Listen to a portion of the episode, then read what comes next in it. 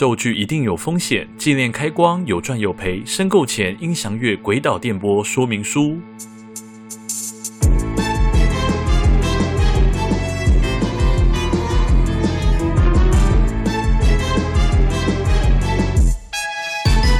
欢迎收听《诡岛电波》，我是阿娇。今天一样是超自然震动，好兴奋的单元。很多的戏剧啊、电影、漫画、动画，甚至是小说中，常常都会出现与神魔鬼怪对战的场景画面。除了那些超级炫酷、屌炸天的技能之外，最令人印象深刻的就是那些深深影响故事剧情节奏的武器或者是咒具了。那各位岛民们有没有想过一个问题？那些存在在影视作品中所出现的武器咒具，是否在现实生活中也是有可能会出现的呢？没错，鬼岛电波今天就是要满足大家这块中二魂。除了推坑几部与灵异鬼神类战斗的作品之外，还会帮大家科普一下现实生活中那些咒具法器的制作过程。哇，阿交我自己想想都觉得好热血啊！那不免俗的，在这一集开始之前，我们来回答一下岛民的问题哦。有一位岛民问说，自己偶尔会闻到花和水果的香味，有时候也会出现一些心灵的声音给予提示，和精灵真实存。存在那一集的内容非常的像，看来这位岛民应该是有精灵守护神的哦。虽然无法和精灵沟通，但是有强烈的感觉是，他说好像在他当完兵的那一年，守护神有替换了的感觉。因此，这位岛民想要问，是不是身边的精灵守护神是有机会替换成其他精灵接手的呢？嗯，其实这位岛民的案例应该不是换了另外一个精灵守护神哦。有听过精灵真实存在那一集的朋友们，应该都有听阿娇我说过。那位身边有白色狐狸守护神的朋友的例子，其中那一位守护神呢，因为宿主本人的心理状态变化，在行为或是感觉上也会有做一些调整与改变，通常不是变得非常像，就是一个互补的状态啦。因此，阿娇我会认为这位岛民应该不是换了其他精灵守护神，而是在自己人生的转变中，那些细微的心理变化让守护神感应到了。而让他们调整成一个新的方式来和你相处，也恭喜这位岛民哦，如此幸运能够有守护神来守护你，也希望这些回答有解决到你心中的疑惑哦。OK，回归正题。各位，你们一想到法器或是咒具，你们会想到什么呢？像阿娇，我近期正在迷的那个《咒术回战》这部漫画与动画中，里面有超多超酷的浮除诅咒或者是消灭咒灵的桥段。各位岛民也放心了，阿娇我在这边不会剧透，只是讨论一些背景设定的内容哦。《咒术回战》呢，是一部在讲述人类对抗咒灵或者是怨灵的一部热血少年向作品。故事中有提到，日本每年都有超过一万人以上失踪或者是离奇的死亡，而其中绝大部分的原因都是因为人们在生活中产生的恐惧、不安、怨恨等等的咒灵或是怨灵在作祟。作品中被称为咒术师的人们会使用诅咒之力来符除怨灵。那其实现实生活中也是这个样子的哦，每年都有一些人因为怨灵、恶灵、恶魔或者是一些干扰而死。死去，那像我们就会有法师哈，或者是灵媒，或者是道士、通灵人会负责来帮助人们的除灵问题。一般来说，只要是人类的话，多少都会存在着一点点的咒力了吼，也可以称之为巫师血统。像之前鬼岛电波有做过那一集讲那个超自然觉醒一样哈，其实台湾人平均还是有十一 percent 的巫师血统，所以正在听节目的岛民们，你们应该多多少少都有一些巫师血统哦。那如果你是想要从事一些通灵或者是除魔相关的工作的话，至少都要有三十 percent 以上的巫师协同会比较做得起来。那如果你把《咒术回战》这部作品中的咒力比喻成电力的话，那各种类型的形态和能力的术士就像是电器用品，自身的咒力会推动术式的运转。那像故事内容里面的咒具呢，就是将咒力附着在物品中，使其有咒力的一种道具。那就像富坚的那个猎人里面哈，把念能力附着在道具上的概念是很像的。即使无法自由使用咒力的人，只要有强力咒具的话，也能够符除咒灵。那像是《咒术回战》中很帅的特级咒具，价格惊人的三节棍游云，或者是能够使咒术无效化的天逆谋，好，这些都是非常有名的，有出现在作品中的咒具。那像是作品中还有一个我最喜欢的女性角色哈，丁崎野蔷薇丁哥哈，使用的除灵咒法钉子铁锤搭配稻草人的这样子的咒具组合，就是取自日本知名的丑时诅咒。据说你只要将讨厌的人的毛发好照片插进去草人之中，在丑时凌晨一点到三点之间，在神社或是寺庙旁的树上打入钉子，在草人之中好钉在树上，连续七天，那个人就会受到诅咒。我相信各位岛民们对于诅咒别人一定超有兴趣的哦，而且我可以稍微透露一下。丑时诅咒是真的，但是网络上面有一些版本其实是错的啦。放心，鬼岛电波之后会有一集。诅咒学入门，教各位岛民们怎么对付无耻小人。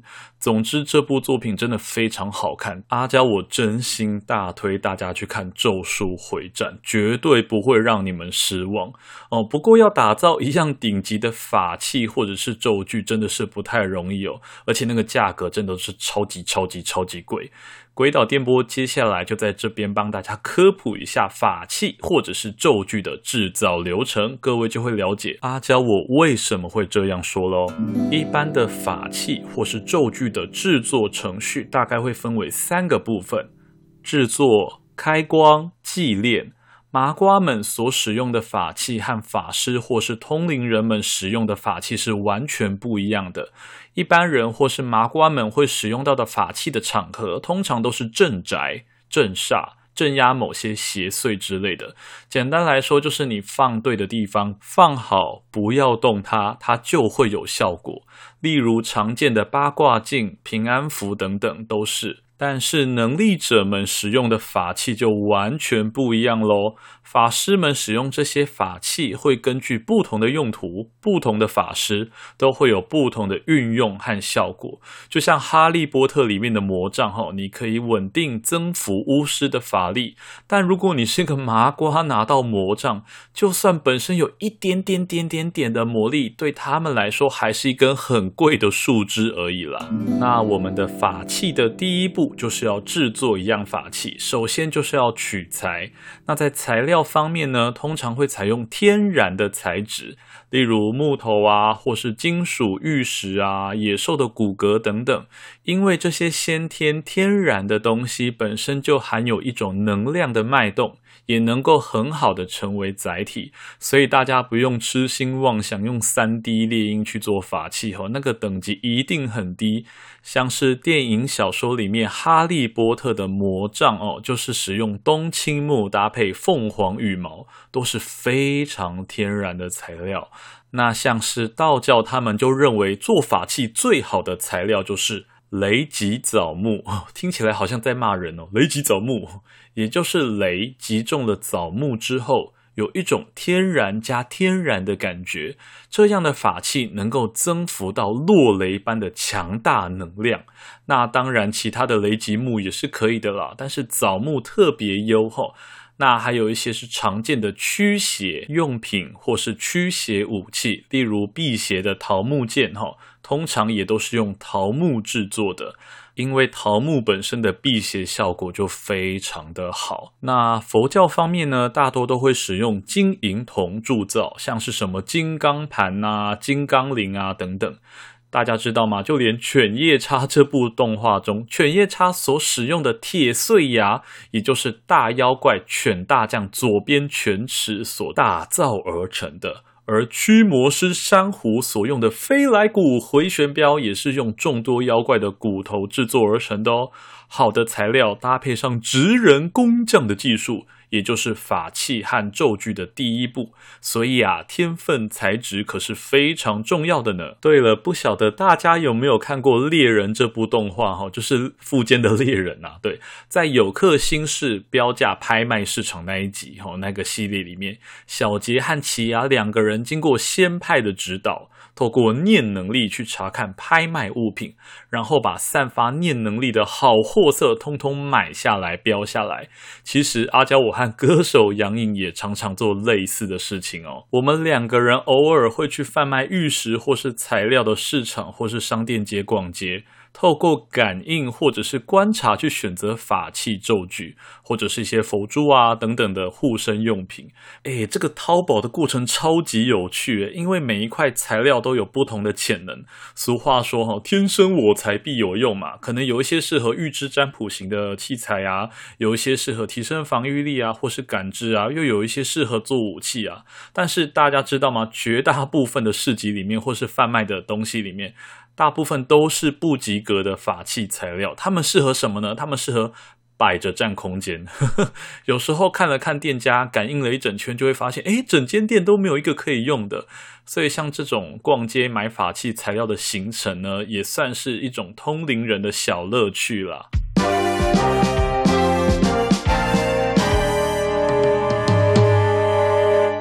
刚刚有讲到一些我们选材上面的疑虑吼，那当然我们选好材料之后，就会去找我们信任的工匠去做制作。那制作完下一步是什么呢？其实应该是祭炼哦。那祭炼是什么意思呢？鬼岛电波说文解字时间，祭炼的祭就是祭拜神灵的意思，贡献一些信仰值或是贡品。请神灵下来帮助我们完成一些事情，所以岛民们可能有听过血祭、献祭，或者是共祭，亦或是 Stravinsky 的作品《春之祭》。那什么是恋呢？炼这个字就是练习的练，旁边的密部改成火部的这个炼哈。炼的意思就是净化杂质、纯化物品之后，加工制作成新的东西，像是提炼啊、炼丹啊、炼药哈。俗话说真心不怕火炼，就是这个意思。因此祭炼完整的意义就是呢，透过神灵或是恶魔的力量。净化物品，并且改造或是强化，并赋予新的能力，让这个物品不再平凡。举个例子好了，阿娇，我今天拿一把桃木剑哈，请关圣帝君帮我附加效果。这把桃木剑经过神灵的祭炼后，可能会被改造成光属性桃木剑。本来只能物理攻击的桃木剑，变得可以产生魔法伤害了。这样各位有懂吗？天哪，好宅呀！可是我好喜欢哦。那像是西方宗教使用的圣水啊，其实它也算是他们在教堂祭炼为干净的水附魔的行为。有人可能也会问说，诶，那我可以一直祭炼，一直祭炼吗？好，看光属性的桃木剑会不会变成圣光属性桃木剑？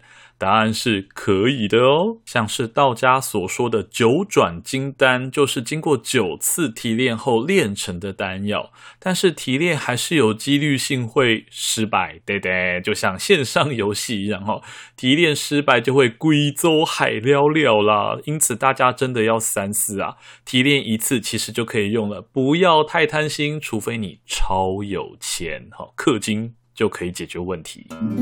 那开光是什么意思呢？鬼岛电波再次说文解字时间。开就是开启、启动的意思。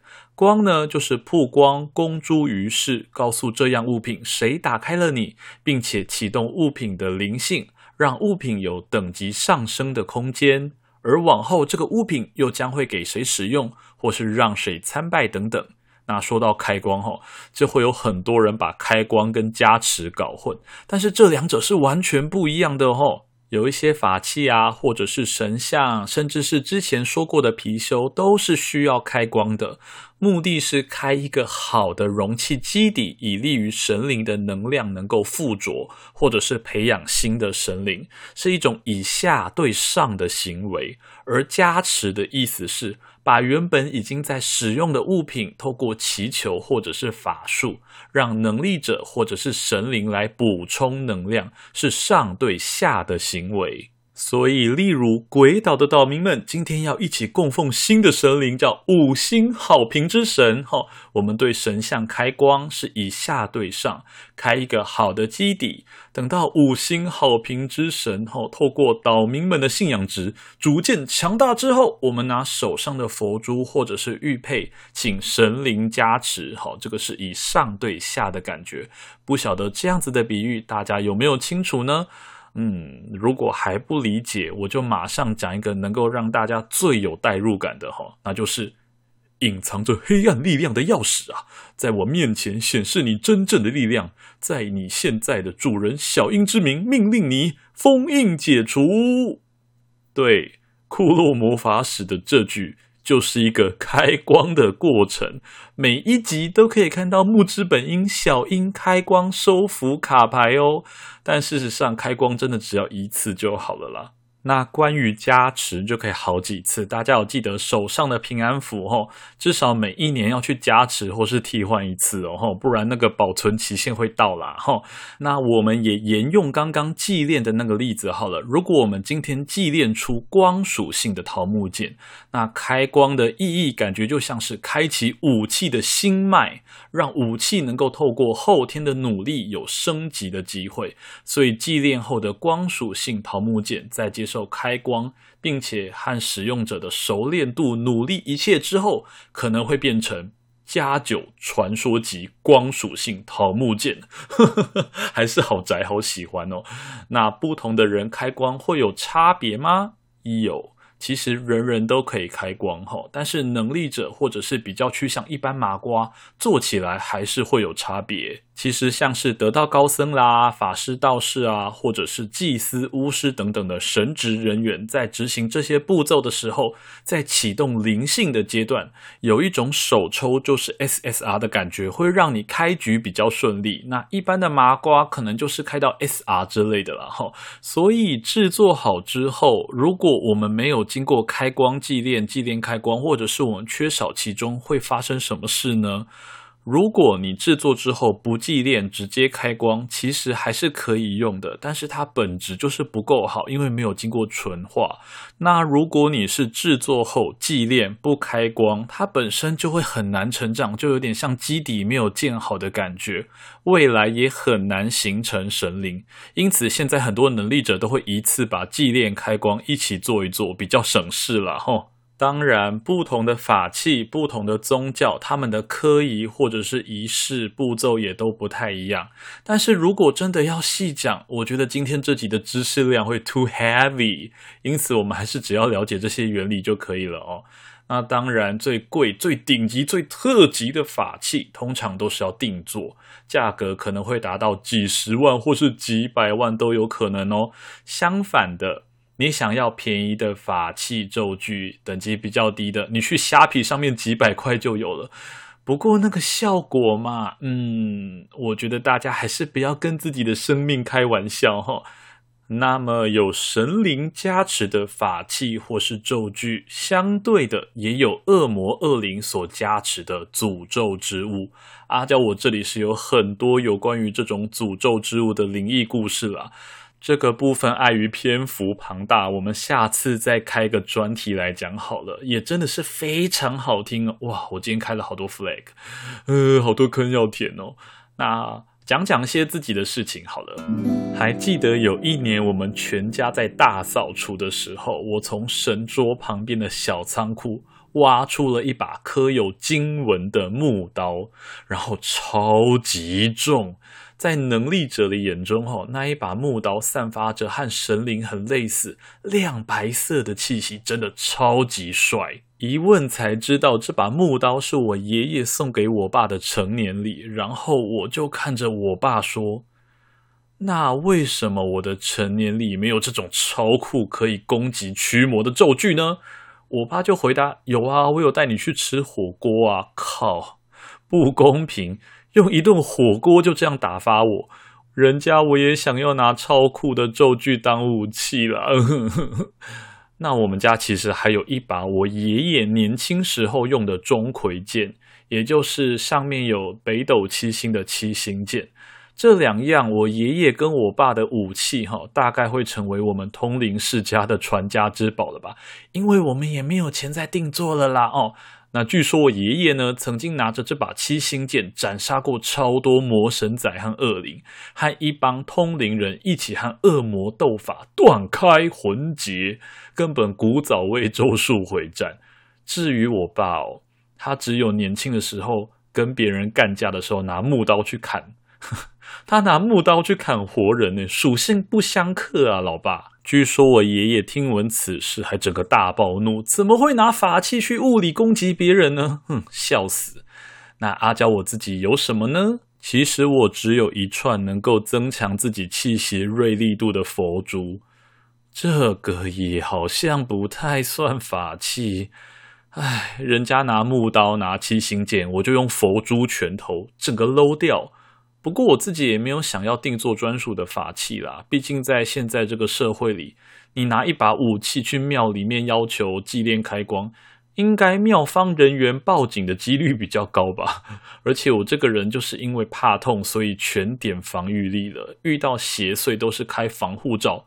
慢慢跟他磨，或者是趁机逃跑。哦，对了，也跟各位岛民们说一下哦，法器咒具真的是不要随便拿起来玩，因为有时候真的会出事哦。记得有一次在阿娇我参与的音乐性社团里面，其中因为某些演出的声响效果需求，所以在社办里面就放着一盏道家的三清铃。我那个时候看到也是大大的尴尬，想说。怎么会放在这么明显的地方没有收起来？那个时候还有一位团员开玩笑的摇了两下，哦，就是那拿起来摇了两下，那个瞬间真的是整栋大楼的鬼魂立刻聚集在这间房间里面，害我不得不处理当下的状况。因为三清铃也可以说是一种招魂铃哦，大多用在招魂或是降神。所谓招魂铃响，生人勿近。所以，当有能力的人摇响招魂铃的时候，所有附近的鬼、恶灵、灵魂都会听到你的召唤，前来找你。重点是，招魂铃的咒力驱动门槛非常的低，因此你只要比一般人多一点点的咒力，你就很容易可以启动招魂铃的效果。除非你是能力者，是要找鬼魂练习或练等啦，又甚至是工作上有需求这样，不然真的是不要乱来哦，到时候自己惹祸上身，我们可是救不了你哦。好啦，我可以救你啦，但是远水救不了近火啊。唉，不晓得今天这样子的解说哈，咒具、法器等等，各位岛民们有没有更加理解这些咒具的生产过程和效果呢？